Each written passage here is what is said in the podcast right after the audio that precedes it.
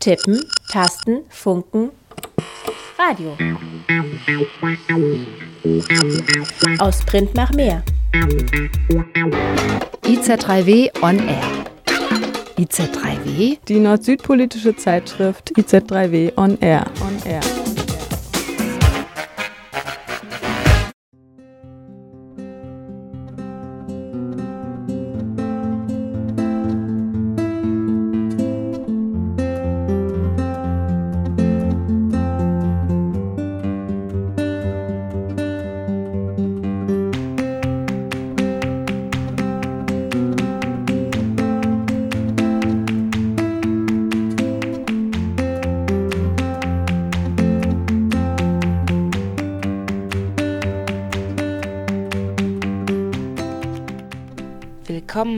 Ersten Südnordfunk im neuen Jahr 2017.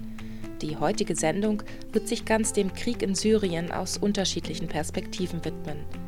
In unserem ersten Beitrag erzählt der 26-jährige Student Rami von seinem Leben vor dem Krieg in Damaskus und von seiner langen Flucht nach Deutschland.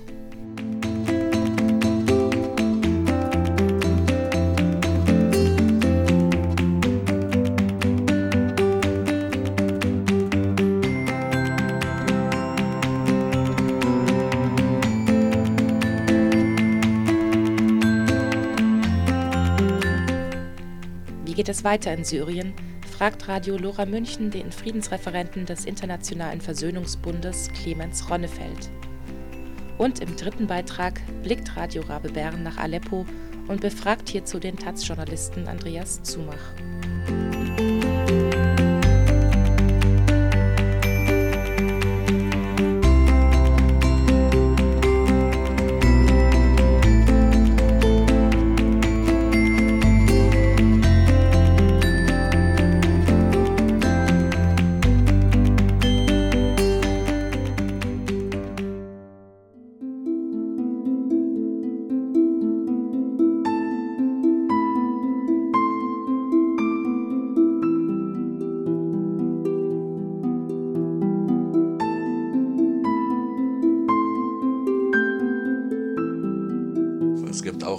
Freunde, sie sind noch in Syrien. Es gibt viele Leute auch in Syrien, sie kämpfen nicht. Sie haben keine Macht, sie machen nichts.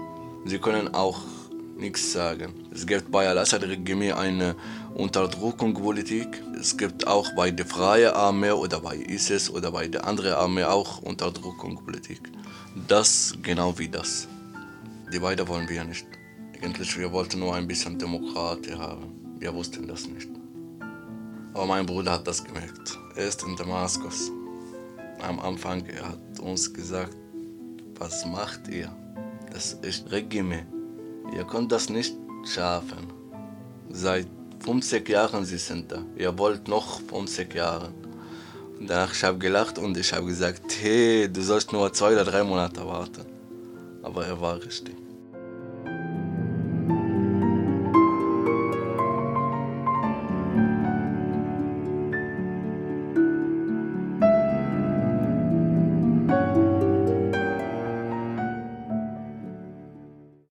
Rami ist 26 Jahre alt und lebt seit einigen Monaten in einem Dorf im Schwarzwald in der Nähe der Stadt Freiburg.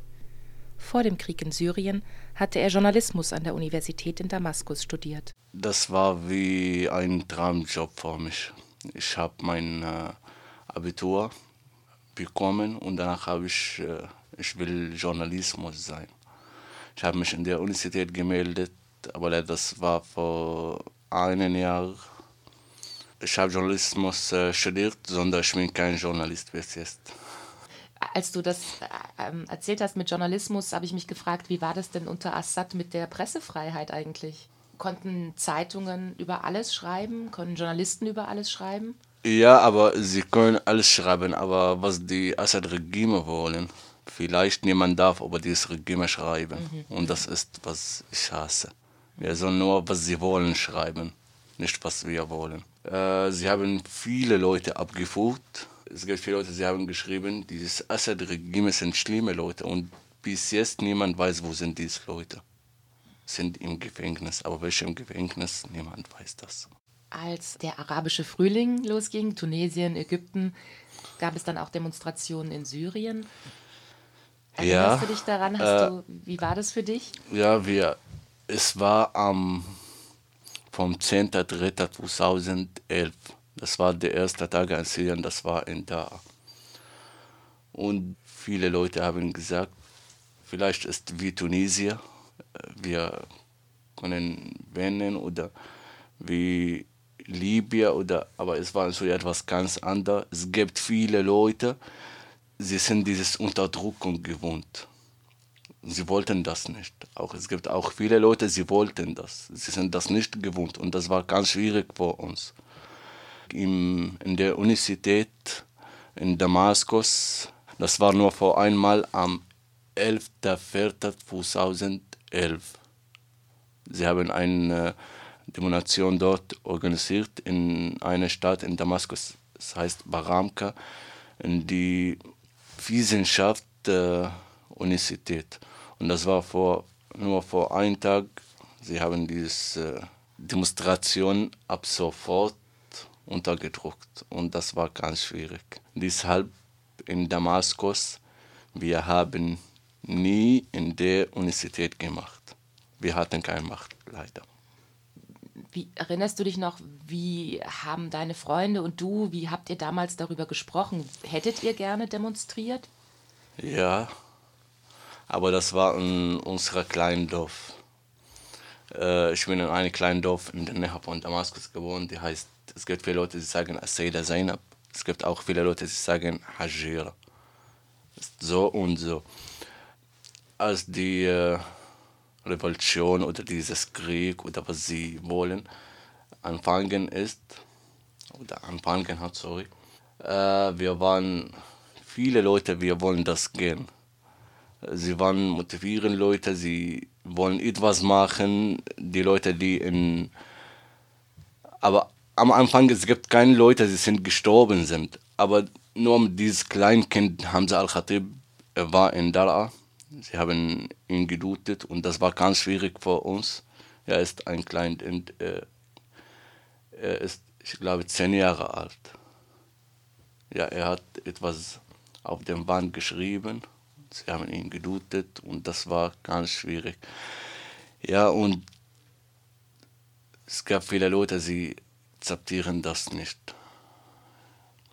Das war ein bisschen schwierig für uns am Anfang, äh, Demonstration äh, zu organisieren. Es gab zwischen jeder zwei Freunde ein, ein Spions. Ja, und das war ganz schwierig für uns. Wir sollten äh, etwas wie ein Kopftuch äh, wegen die Gesicht. Niemand kann unsere Gesichter schauen. Und äh, ja, es war so, wir haben viel in dieses Dorf organisiert, bis die schwarze Tag. Ja, es gab einen schwarzen Tag in diesem Dorf, das war 18.07.2012. Ja, es gab in dieses Dorf eine Massaker und niemand weiß über dieses Massaker. Sie waren mehr als 300 oder 400 Personen gestorben. Ja. Wegen der Assad-Regime. Ja, das, das konnten wir nicht vergessen. Ja, das war. Das kann ich nicht beschreiben.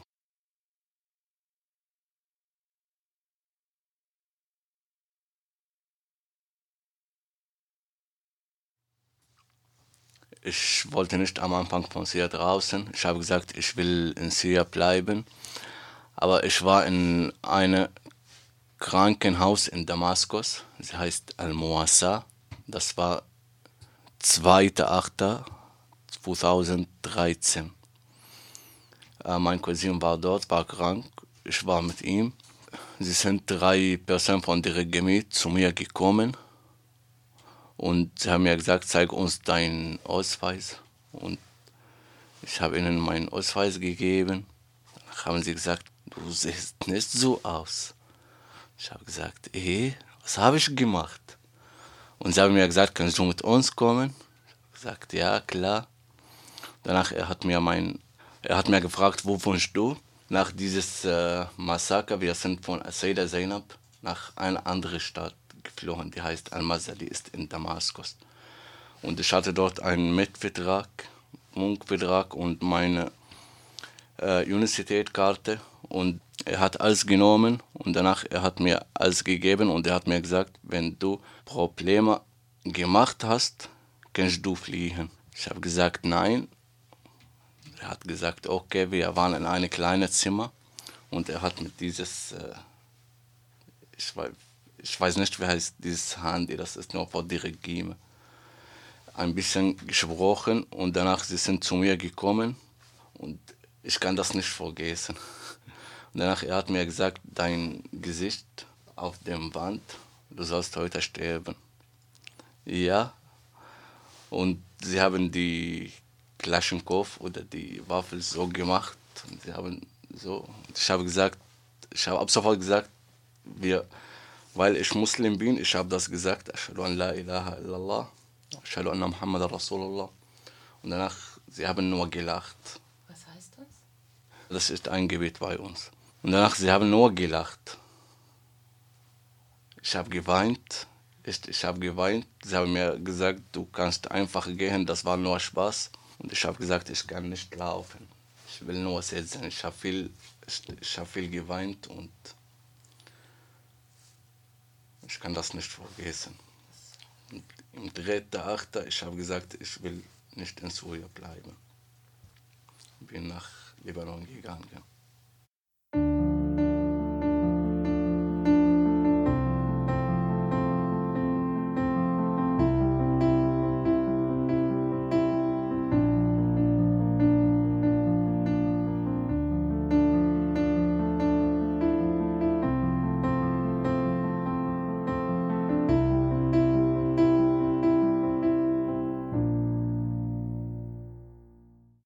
Anfang, das war eigentlich, das war nicht schwierig.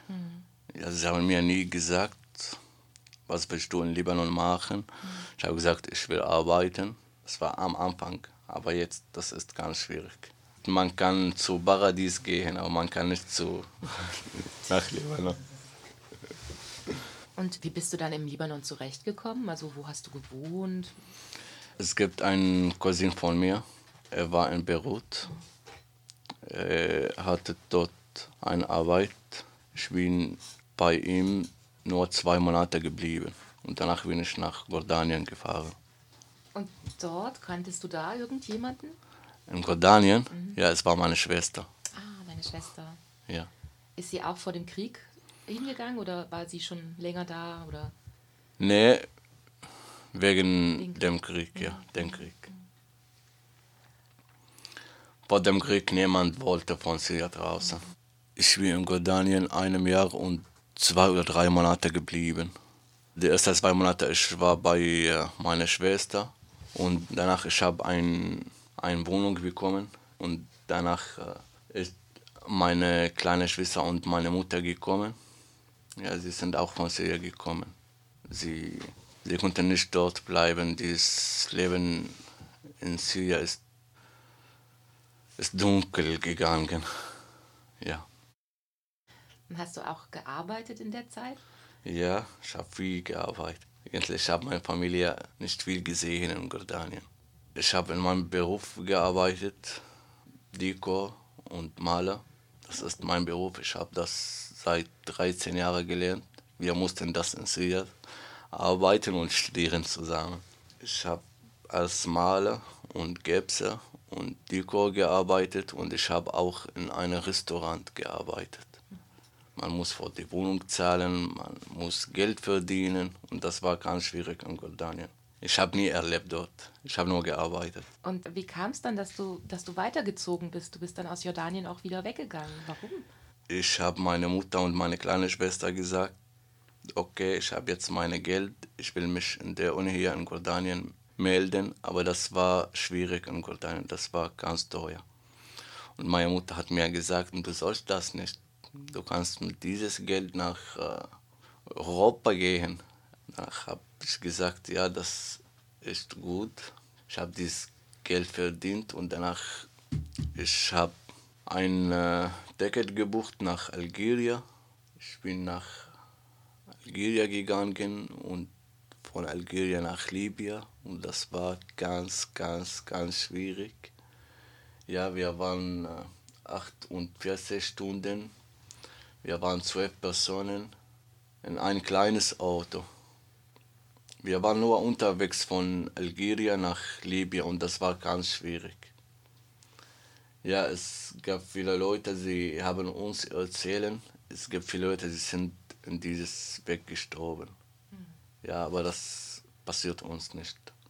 Ja, war ganz schwierig und die Armee in Libyen haben mit uns viele falsche Sachen gemacht. Äh, sie haben mich in Libyen abgefucht auch. Sie haben mir ein falsches Wort gesagt und ich konnte das nicht akzeptieren und ich habe gefragt, warum habt ihr das gesagt? Und danach, es gibt einen Mann, er hat mir Schnupfen und danach, ich habe ihn geschnupft auch und hat mir geschlagt. Ich habe ihn geschlagt und sie waren mehr als sieben oder acht Personen, sie haben mir geschlagt und sie haben, ja, sie haben meinen Zehner gebracht und sie haben mein Geld äh, von 1000 Euro genommen. Eigentlich, ich konnte nicht meine Familie anrufen und äh, hallo, könnt ihr mir Geld schicken? Sie haben kein Geld und das ist ganz schwierig für uns. Deshalb ich bin in Libyen sechs Monate geblieben. Ich habe dort auch gearbeitet, ich habe Geld verdient. Danach bin ich von Libyen nach Italien. Wie? Wie? Mit dem Schiff. Ja, wir waren 300, 350 oder 300 Personen, ist ungefähr so, in einem kleinen Schiff. Wir sind auch äh, 24 Stunden im Meer geblieben. Und wir haben dieses Schiff im Nacht aus eingestiegen und wir wussten nicht, wie sieht dieses Schiff aus. Die Morgen ist gekommen. Das war unglaublich. Ich bin äh, in Lampedusa mhm. eine Woche geblieben und danach äh, wir sind von Lampedusa nach Sizilien mit einem großen Schiff gefahren, wie eine Stadt. Ja, und äh, von Sizilien ich habe ein Ticket gebucht, ich bin mit dem Bus gefahren. Äh, ich konnte kein Itali. Ich kann auch ein bisschen Englisch mhm. und das hilft. In Italien wir sind sechs oder sieben Personen, wir sind zusammengeblieben. Auch von Sizilien nach Milano. Es sind auch äh, die italienische Polizei haben viele Leute abgefucht, aber sie haben uns nicht gesehen. danach von Milano. Wir sind von Milano nach äh, eine kleine Stadt in der Nähe von Frankreich. Sie heißt äh, Ventimiglia. Ja, und danach von Ventimiglia nach Nice und von Nice nach äh, Straßburg. Die französische Polizei haben uns in äh, Straßburg abgefucht und sie haben uns gesagt, was macht ihr hier? Wir haben gesagt, hallo, wir sind Sura, wir wollen nach Deutschland gehen, wir wollen nicht hier bleiben. Ja, und sie haben uns die Zug gezeigt. Das ist euer Zug, er fährt nach Karlsruhe. Okay, danach haben wir Tschüss gesagt. Das war, äh, das war einfacher als die Situation in Libyen. Heute besucht Rami Deutschkurse, um an der Universität in Deutschland studieren zu können. Vielleicht das Fach Krisenmanagement. Nebenbei engagiert er sich bei dem Verein Barada Syrienhilfe, der mit Spendengeldern Lebensmittel und medizinische Hilfe in die syrischen Kriegsgebiete bringt.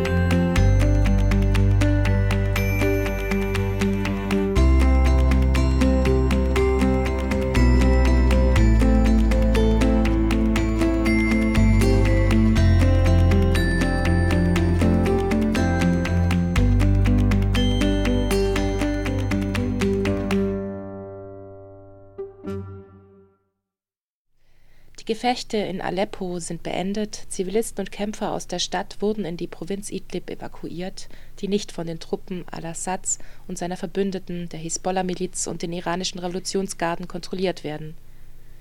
Die internationale Staatengemeinschaft habe völlig versagt, heißt es in den Medien. Aber gibt es wirklich keinerlei Aussicht auf politische Initiativen?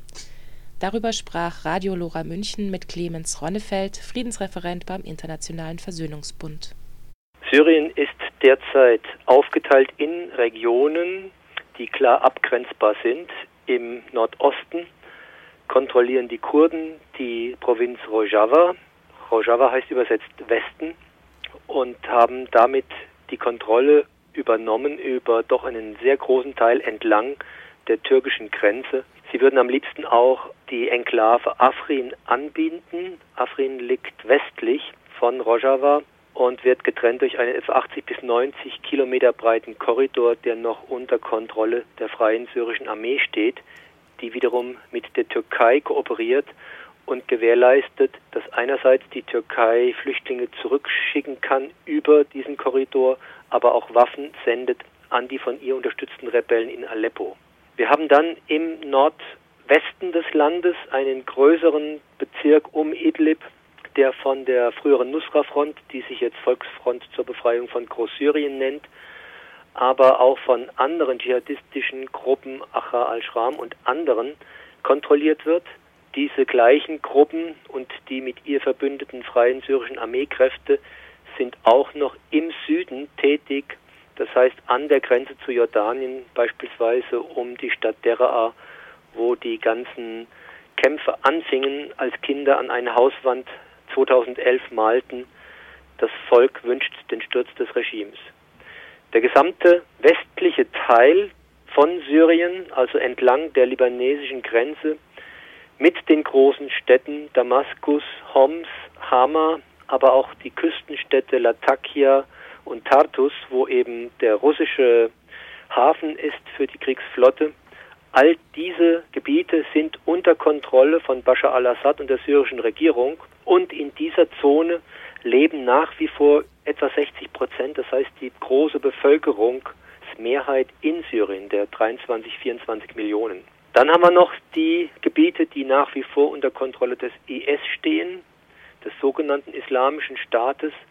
Und diese zieht sich quasi von den Gebieten, die von der Freien Syrischen Armee entlang der türkischen Grenze gehalten werden, über Raqqa bis hin zur Grenze nach Irak. Wir haben ja erlebt, dass parallel zum Fall von Aleppo, parallel dazu der IS wieder Palmyra etwa in der Mitte des Landes angegriffen hat und ohne dass irgendwelche westlichen oder sonstigen Kräfte eingegriffen hätten, diese Stadt wieder von der syrischen Regierung unter Kontrolle bringen konnte sodass jetzt auch in Palmyra der IS erstmal wieder konsolidiert ist und die Kontrolle übernommen hat. Zusammengefasst, Nordosten Kurden, im Westen das Regime unter Bashar al-Assad, im Norden und Süden Gebiete unter den dschihadistischen Rebellen und dann noch der IS. Das sind die vier Hauptgebiete. Also der IS ist noch lange nicht geschlagen, weder in Irak noch in Syrien. Aber vielleicht noch mal ein Wort zu den Kräften der Freien Syrischen Armee und auch ein Wort zu den islamistischen Milizen, wie zum Beispiel der Al-Nusra-Front. Für so äh, normale Mediennutzer, Zeitungsleser ist es in Syrien total unübersichtlich. Sind das jetzt syrische dschihadistische Milizen? Sind das äh, von, von Saudi-Arabien und Katar bezahlte Söldner, die aus aller Welt oder aus dem ganzen muslimischen Raum hier äh, nach Syrien gekommen sind? Wer steckt da dahinter? Und nochmal auch, wer ist die Freie Syrische Armee überhaupt?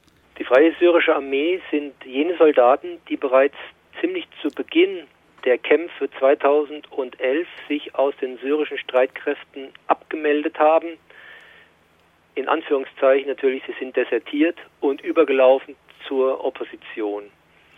In den ersten Wochen und Monaten der Proteste der Bürgerkomitees sind sie bewaffnet mit den Demonstranten mitgelaufen, mit der Begründung, sie wollten diese Demonstrationen schützen vor Übergriffen durch die syrischen Armeesoldaten. Und dabei ist es allerdings immer wieder zu Schießereien gekommen wo natürlich dann auch sehr schnell die Situation eskaliert ist, weil als auch dann die Kämpfe anfingen, beide Seiten sich gegenseitig beschossen haben und Zivilisten unter die Räder gekommen sind.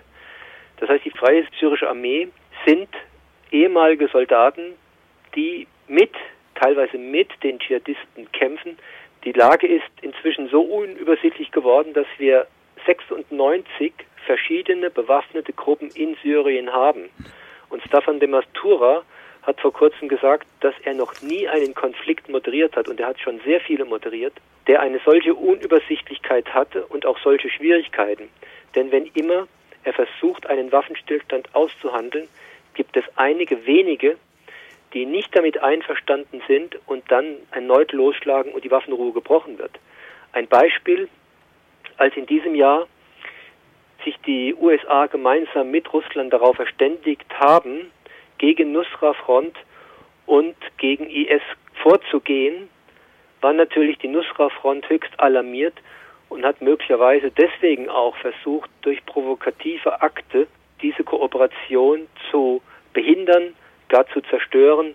Möglicherweise gehört darin auch der Angriff auf einen humanitären Konvoi in der Nähe von Aleppo, der ja für weltweites Entsetzen gesorgt hatte. Die Rebellen, zu Ihrer Frage noch zurück, werden tatsächlich unterstützt, sowohl von der Türkei als auch von Stiftungen aus Katar, von reichen Personen, auch aus Saudi-Arabien. Die Regierung selbst, das ist zu unterscheiden, sieht ja den islamischen Staat durchaus als Konkurrenz, weil der Anspruch des Kalifen Bagdadi ist, jetzt hätten alle Muslime ja in seinen Bereich kommen müssen, weil jetzt dieser islamische Staat errichtet ist. Und damit hat er natürlich auch das Königshaus in Riyadh herausgefordert, dass sich selbst als Schutzmacht der heiligen Städte Mekka und Medina und damit letztendlich als Schutzpatron der Muslime insgesamt ansieht. Das heißt, es ist nicht eine institutionelle Zusammenarbeit zwischen Königshaus, sondern es sind einzelne Stiftungen, die das ganz große Ziel hatten, durch die Unterstützung der dschihadistischen Rebellen Bashar al-Assad zu stürzen und damit einen Regimewechsel zu bewerkstelligen. Könnte man sagen, dass die Politik wortreich schweigt zu den Vorgängen in Syrien. Es sprechen die Waffen und man konnte es ja überall lesen und hören, die internationale Staatengemeinschaft habe völlig versagt, so hieß es. Ähm, gibt es wirklich keinerlei Aussicht darauf, dass politische Initiativen Erfolg haben könnten. Sie haben es gesagt, es sind 96 verschiedene bewaffnete Gruppen. Gibt es irgendwelche Ansätze, die diesen Konflikt entschärfen können, zumindest die, die, die wichtigsten Gruppen an einen Tisch bringen könnte? Wir sind im Moment gerade in einer äußerst heiklen Situation. Die Kämpfer, die in Aleppo jetzt abgezogen sind, sahen sich ja konfrontiert mit einem breiten Bündnis. Das war ja einmal die russische Luftwaffe, die Ostaleppo bombardierte, es waren aber auch fünf verschiedene aus Iran kommende Gruppen, schiitische Gruppen, in denen zum Beispiel auch afghanische Kämpfer, Hazara aus Afghanistan, eine schiitische Minderheit, aber auch Söldner aus anderen Teilen mitgekämpft haben. Der Iran hat in diesem Jahr im Parlament eine Resolution verabschiedet, dass gefallene Söldner, deren Familien als afghanische Flüchtlinge im Iran leben, automatisch nach dem Tod ihrer Angehörigen die Staatsbürgerschaft bekommen. Das heißt, die Familien, die Frauen und Kinder, die dann zu Witwen werden, die Kinder zu Waisen oder Halbwaisen, die werden dadurch aufgewertet. Ein sehr, sehr breites Bündnis noch unterstützt von der Hisbollah, der Partei Gottes, die in und um Aleppo auch zwei Dörfer kontrolliert. Und wenn wir uns die letzten Wochen noch einmal Revue passieren lassen, möchte ich in Erinnerung rufen, am Nikolaustag, 6. Dezember, scheiterte eine UN-Resolution am Veto von Russland und China. Die Rebellen wollten zunächst ja nicht abziehen, obwohl aus Aleppo ihre Niederlage absehbar war. Es gab dann am 13.12. einen Waffenstillstand und trotz des massiven Drucks, massiver Bombardierungen und Massaker waren zunächst diese Rebellen in Ost-Aleppo nicht bereit, diesem Waffenstillstand zuzustimmen knickten aber dennoch ein, als sie sahen, dass es keine Chance mehr gibt. Am 14.12. wurde dieser Waffenstillstand wieder gebrochen. Die Bombardierungen fingen nochmal für zwei Tage an, bis dann am 17.12. ein neuer Waffenstillstand verabschiedet wurde, um die Kämpfer, die Zivilisten zu evakuieren. Was nicht im Detail an die Öffentlichkeit so gekommen ist, war, dass es eine ziemlich diffizile ja, Gemengelage gab, weil zwei Dörfer in der Nähe von Aleppo, VAA und Kafraya, von Rebellen belagert wurden und die schiitischen Kräfte aus Iran, Hisbollah und syrische Armee gefordert haben, dass diese von Rebellen belagerten beiden schiitischen Dörfer auch frei werden sollen und dass die Menschen, die seit langem dort belagert werden, freier Abzug gewährt werden soll, ähnlich wie für die Rebellen aus Ost-Aleppo. Und es verkomplizierte sich nochmal dadurch, dass auch die Hisbollah zwei Dörfer, Madaya und Sabadine, belagert hatte und wiederum die Opposition gefordert hat, dass diese Belagerung ebenso aufhören müsse, damit dort die Zivilisten und Kämpfer frei abgeleitet werden können. Es hat dann vereinzelte Übergriffe gegeben, dass beim Abtransport von Bussen diese unterschiedlich von der jeweiligen Seite beschossen wurden, was die Sache weiter verzögerte, bis jetzt endlich dann am 19.12. eine UN-Resolution beschlossen wurde, dass diese Evakuierung überwacht werden soll durch UN-Mitarbeiter in Aleppo und Umgebung, sodass jetzt zum ersten Mal ein Stück Aussicht besteht, dass dieses Drama zumindest in und um Aleppo sich einem Ende nähert, was allerdings nicht heißt, dass damit der Krieg in Syrien zu Ende ist. Die Befürchtung mancher ist, dass es in Idlib, wo jetzt sehr viele hingeflohen sind von Rebellen und Zivilisten, dass es dort möglicherweise demnächst zu neuen Kämpfen kommt. Jetzt haben Sie ja den Iran ähm, gerade eben angesprochen und, und kann man sagen, dass der Iran mit seiner geostrategischen Politik in der Region sehr erfolgreich ist. Es sitzen ja inzwischen im Irak Schiiten an den Schalthebeln der Macht. Jetzt hat man in Syrien im Zusammenspiel mit Assad und Russland einen, einen großen Erfolg eingefahren militärisch. Der Iran unterstützt die Houthi-Rebellen im Jemen im Kampf gegen eine von Saudi-Arabien geführte Militärmacht. Es gibt ja auch noch in, äh, große schiitische Bevölkerungsminderheiten, zum Beispiel in Bahrain oder in Kuwait, die der Iran ja auch für seine äh, Interessen äh, nutzt. Kann man sagen, Iran ist so derzeit der große Gewinner in der Region? Ich sehe es zumindest schon so, dass der Iran, und zwar ausgelöst durch den Sturz des sunnitischen Diktators Saddam Hussein, der Gewinner der Region ist, mit der langjährigen Herrschaft von Herrn Maliki, einem Schiiten im Irak, der die Sunniten stark an den Rand gedrängt hat und sie damit auch in die Hände des islamischen Staates getrieben hat, ist der Einfluss Irans in der Region sehr, sehr viel stärker geworden. Das ist unbestreitbar. Wir haben ja jetzt in den letzten Tagen auch erlebt, dass es zum ersten Mal eine Konferenz gegeben hat über Syrien, an der die Türkei, Iran und syrische Vertreter an einen Tisch gekommen sind. Das heißt, zum ersten Mal waren keine westlichen Staaten, noch nicht einmal die USA dabei. Das heißt, ich habe noch einen wichtigen Akteur vergessen. Die Hauptteilnehmer kamen aus Russland, Türkei und Iran. Und das hat in westlichen Hauptstädten und vor allem auch in Washington alle Alarmglocken schrillen lassen, dass möglicherweise diese Schwergewichte jetzt in Syrien einen Waffenstillstand unter sich aushandeln könnten und überhaupt nicht mehr westliche Staaten mit in diese Verhandlungen einbeziehen. Man darf auch wohl annehmen, dass die Ermordung des türkischen Botschafters in Ankara des, eine des Art Russischen? Rache des Attentäters dafür war, dass diese russische Hilfe in Aleppo erst möglich gemacht hat, Ost-Aleppo anzugreifen und damit die Rebellen von dort zu vertreiben, die ja massiv von der Türkei aus unterstützt worden waren. Das heißt, die Dinge hängen im Moment sehr, sehr eng zusammen und sind in einer Dynamik, wie sie die letzten Jahre nicht in Dynamik waren. Und wenn man über die Türkei spricht, dann muss man, glaube ich, auch erwähnen, dass ja die regierende AK-Partei am liebsten wieder das Osmanische Reich auferstehen lassen will. Solche Stimmen gibt es ja durchaus dort.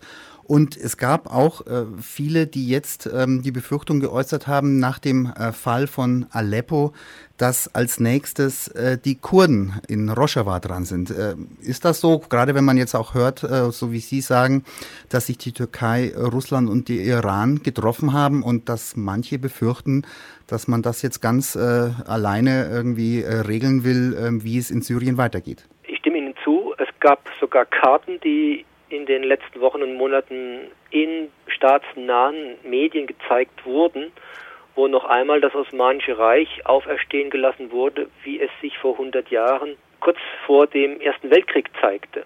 Und äh, das Osmanische Reich umfasste noch vor 1914 eben die Städte Aleppo und auch Mosul.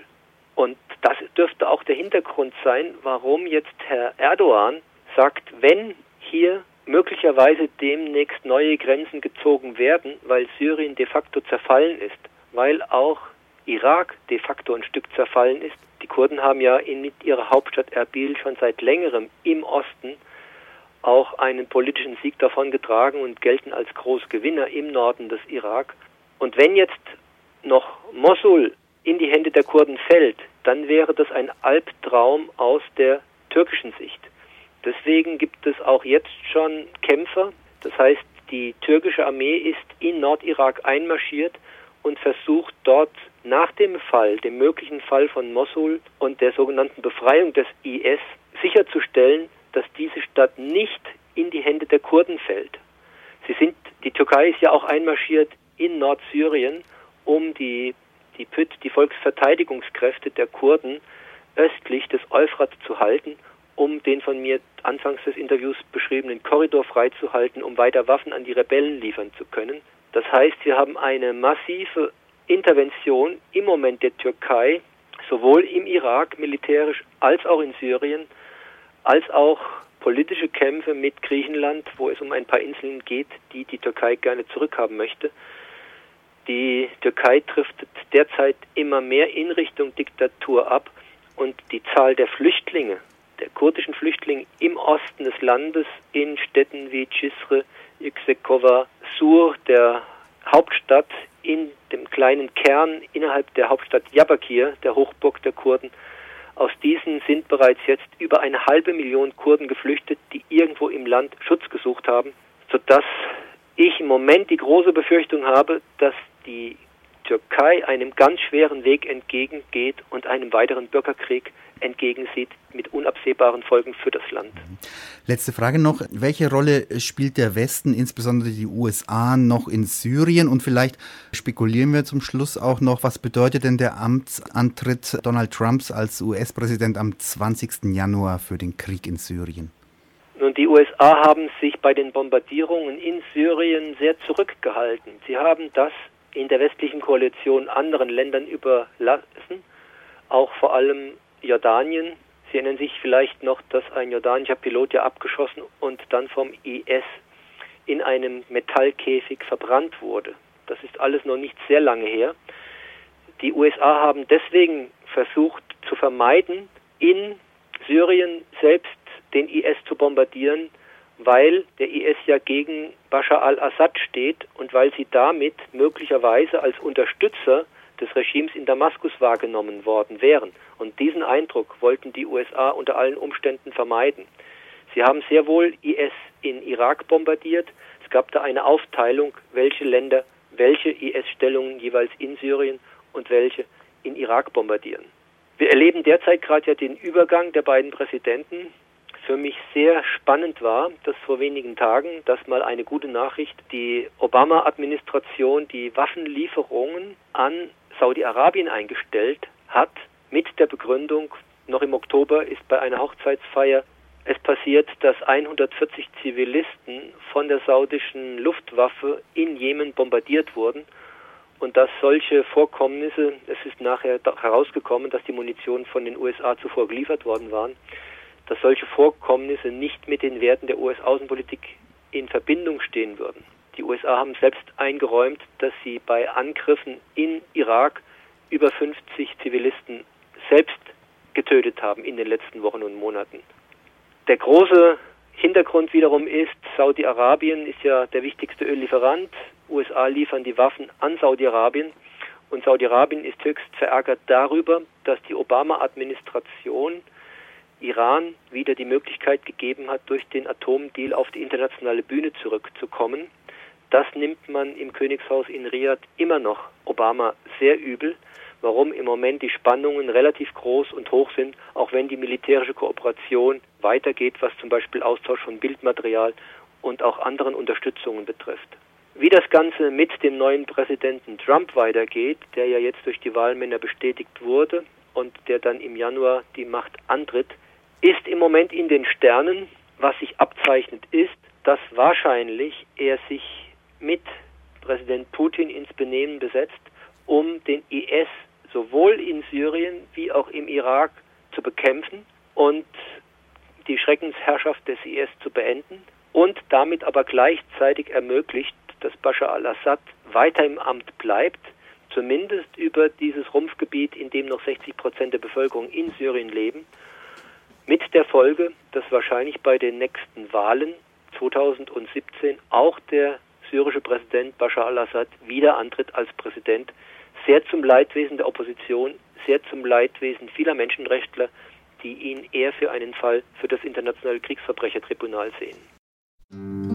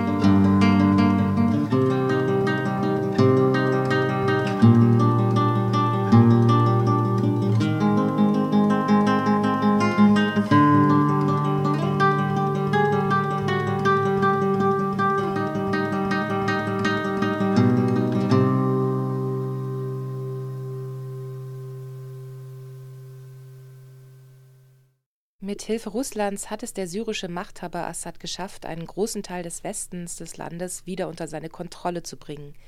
Die zahlreichen oppositionellen Rebellengruppen, ob islamistisch oder säkular, sind am Boden. Nur zwei Regionen werden noch von Oppositionellen kontrolliert, der Norden von den kurdischen Kräften, der Osten vom Islamischen Staat. Radio Rabe Bern sprach mit dem Taz-Korrespondenten Andreas Zumach über die Frage, wie es nun in Syrien weitergehen soll. Jetzt werden Fakten geschaffen. Das, was da in Aleppo passiert, läuft hinaus auf eine vollständige Eroberung des ganzen westlichen Drittels des syrischen Staatsterritoriums, wo dann mit einer Ausnahme alle syrischen Städte liegen, auch die beiden russischen Militärbasen in ähm, Taurus an der Mittelmeerküste und in Latakia. Und dann bliebe den Kurden eine quasi autonome Region an der Grenze zur Türkei und in Anführungszeichen der Rest des Territoriums, knapp 50 Prozent, blieben zunächst dem sogenannten Islamischen Staat überlassen. Spätestens am 20. Januar 2017 wird die de facto Dreiteilung Syriens Realität, meint der Journalist und Kenner der internationalen Politik Andreas Zumach. Das ist nämlich der Tag, an dem Donald Trump neuer US-Präsident wird. Wenn Donald Trump sein Wahlversprechen einhält, America First, also USA zuerst, dann wird er sich sicherlich nicht stärker in Syrien einmischen als sein Vorgänger Barack Obama und dessen Außenminister John Kerry. Tatsache ist ja, dass die Obama-Administration und die Außenminister John Kerry spätestens seit den letzten gescheiterten Bemühungen um eine Waffenruhe, und das waren ja die Bemühungen vom September, sich hier nicht mehr ernsthaft engagiert in diesem Konflikt auch die Bemühungen, zumindest um eine Waffenruhe, die dann humanitäre Versorgung der Menschen in Aleppo erlaubt hätte, nicht wirklich aktiv betreibt. Gerade wo wir miteinander reden, ist das geplante Gespräch zwischen den äh, russischen und amerikanischen Außenministern in Genf abgesagt worden, wo es ja auch nochmal darum gehen sollte, dass die noch verbliebenen Rebellen aus Ostaleppo abziehen, damit dann der Beschuss äh, durch syrische und russische Streitkräfte aufhört und dann die humanitäre Versorgung der Bevölkerung möglich wäre. Donald Trump hat in seinem Wahlkampf deutlich gemacht, dass er dem russischen Militär nicht im Weg stehen wird. Das heißt, der syrische Machthaber Assad und seine russischen Verbündeten werden in Syrien komplett freie Hand haben, wenigstens was die Einmischung der USA betrifft. Trump hat, äh, ich nenne es mal vorsichtig, wohl ein pragmatischeres Verhältnis äh, zur russischen Regierung. Das lassen zumindest seine bisherigen Äußerungen im Wahlkampf und seit seiner Wahl erwarten. Er hat wörtlich gesagt, für ihn ist die Priorität der Kampf gegen den sogenannten Islamischen Staat und andere Terrororganisationen. Und er ist der Meinung, dass ähm, Putin und Assad diese Priorität auch hätten und daher geeignete Partner für diesen Kampf seien und deswegen äh, erst keine Unterstützung mehr gäbe für oppositionelle Gruppen äh, durch die Regierung Trump. Dass es so kommen wird, davon ist der Journalist und Kenner der internationalen Politik Andreas Zumach überzeugt. Natürlich würden die westlichen Mächte öffentlich beklagen, wie schlimm es der syrischen Zivilbevölkerung gehe. Doch konkrete militärische Aktionen gegen das syrisch-russische Vorgehen seien kaum denkbar. Immerhin könnte die Schaffung eines dreigeteilten Landes für den Moment ein Ende des heißen Krieges bedeuten. Das so kommt, wie ich das eben beschrieben habe, äh, also vollständige Eroberung des westlichen Drittels durch syrische Regierungstruppen mit Unterstützung Russlands, dann die de facto Dreiteilung des Landes und danach vielleicht zunächst mal natürlich ein Ende eines heißen Krieges, ein Ende, eine Aufhebung der Belagerung nicht nur Aleppo, sondern ja auch von 17 weiteren Städten, die bislang äh, überwiegend von syrischen Regierungstruppen noch belagert und ausgehungert werden. Dann werden ganz viele Regierungen auch im Westen, auch in, in Bern, in Berlin, in Washington sagen, na, das ist eine wenigstens eine ein, eine zweitbeste Lösung oder besser gesagt das äh, geringere Übel im Vergleich zu einem fortgesetzten heißen Krieg. Aber das hat natürlich mit einer Friedenslösung im wohlverstandenen Sinne des Wortes für die äh, syrischen äh, Menschen nichts zu tun. Für Andreas Zumach ist denn auch klar, dass viele Menschen unter den neuen Verhältnissen leiden werden. Die syrische Regierung wird voraussichtlich äußerst brutal gegen jeden und jede vorgehen, der oder die im Verdacht steht, zur Opposition zu gehören.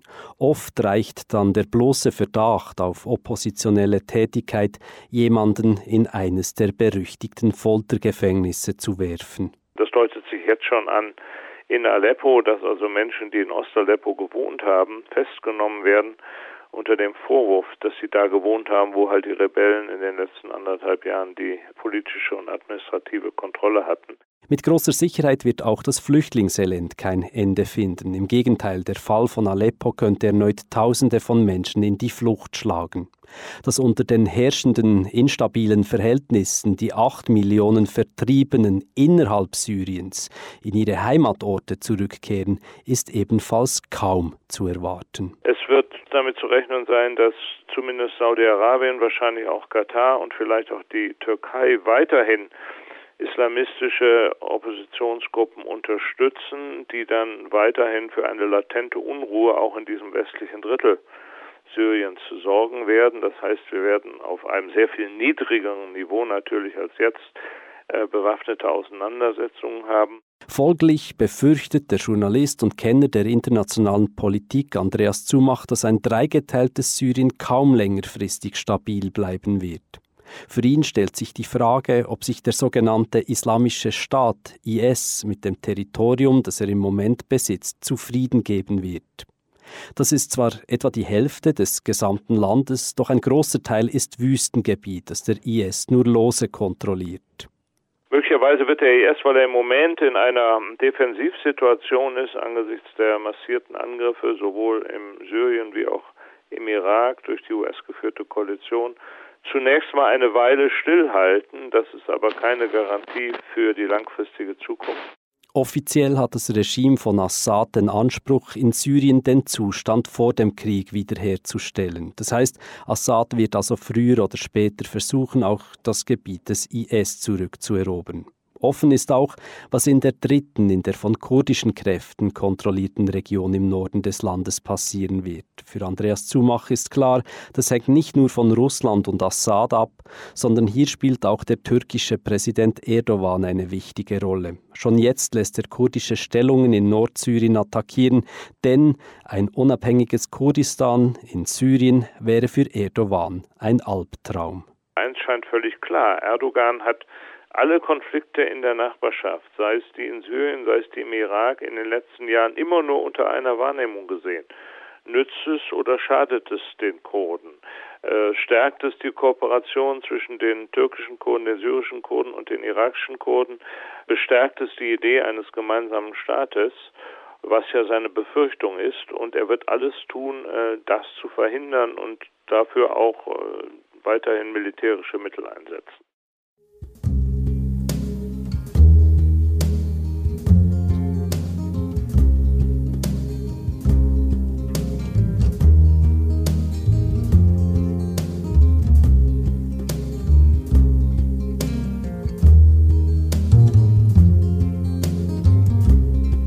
Yatandu ambaji gaw ibo benge.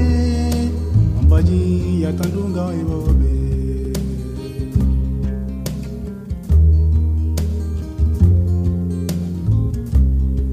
adane go ande yakane do o tumo gaw ibo be o o tumo gaw ibo be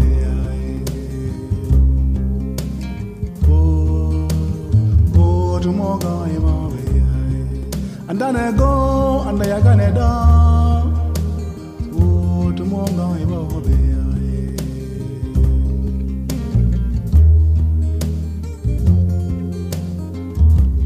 andale go binene di yo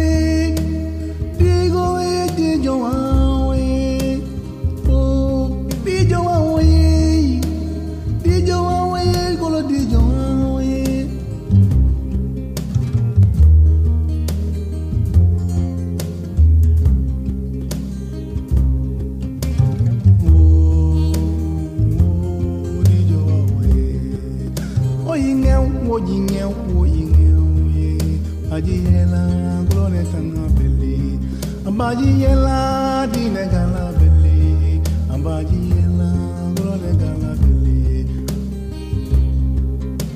Wo wo dine gala bili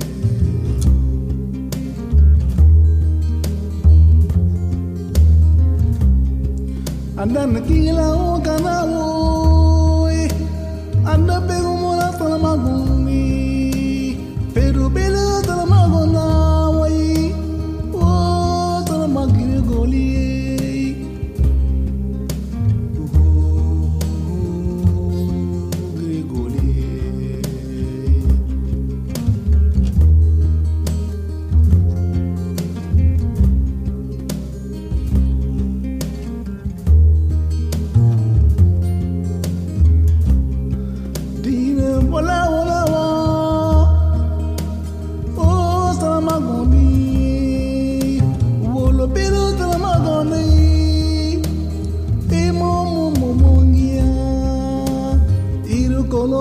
Adonai.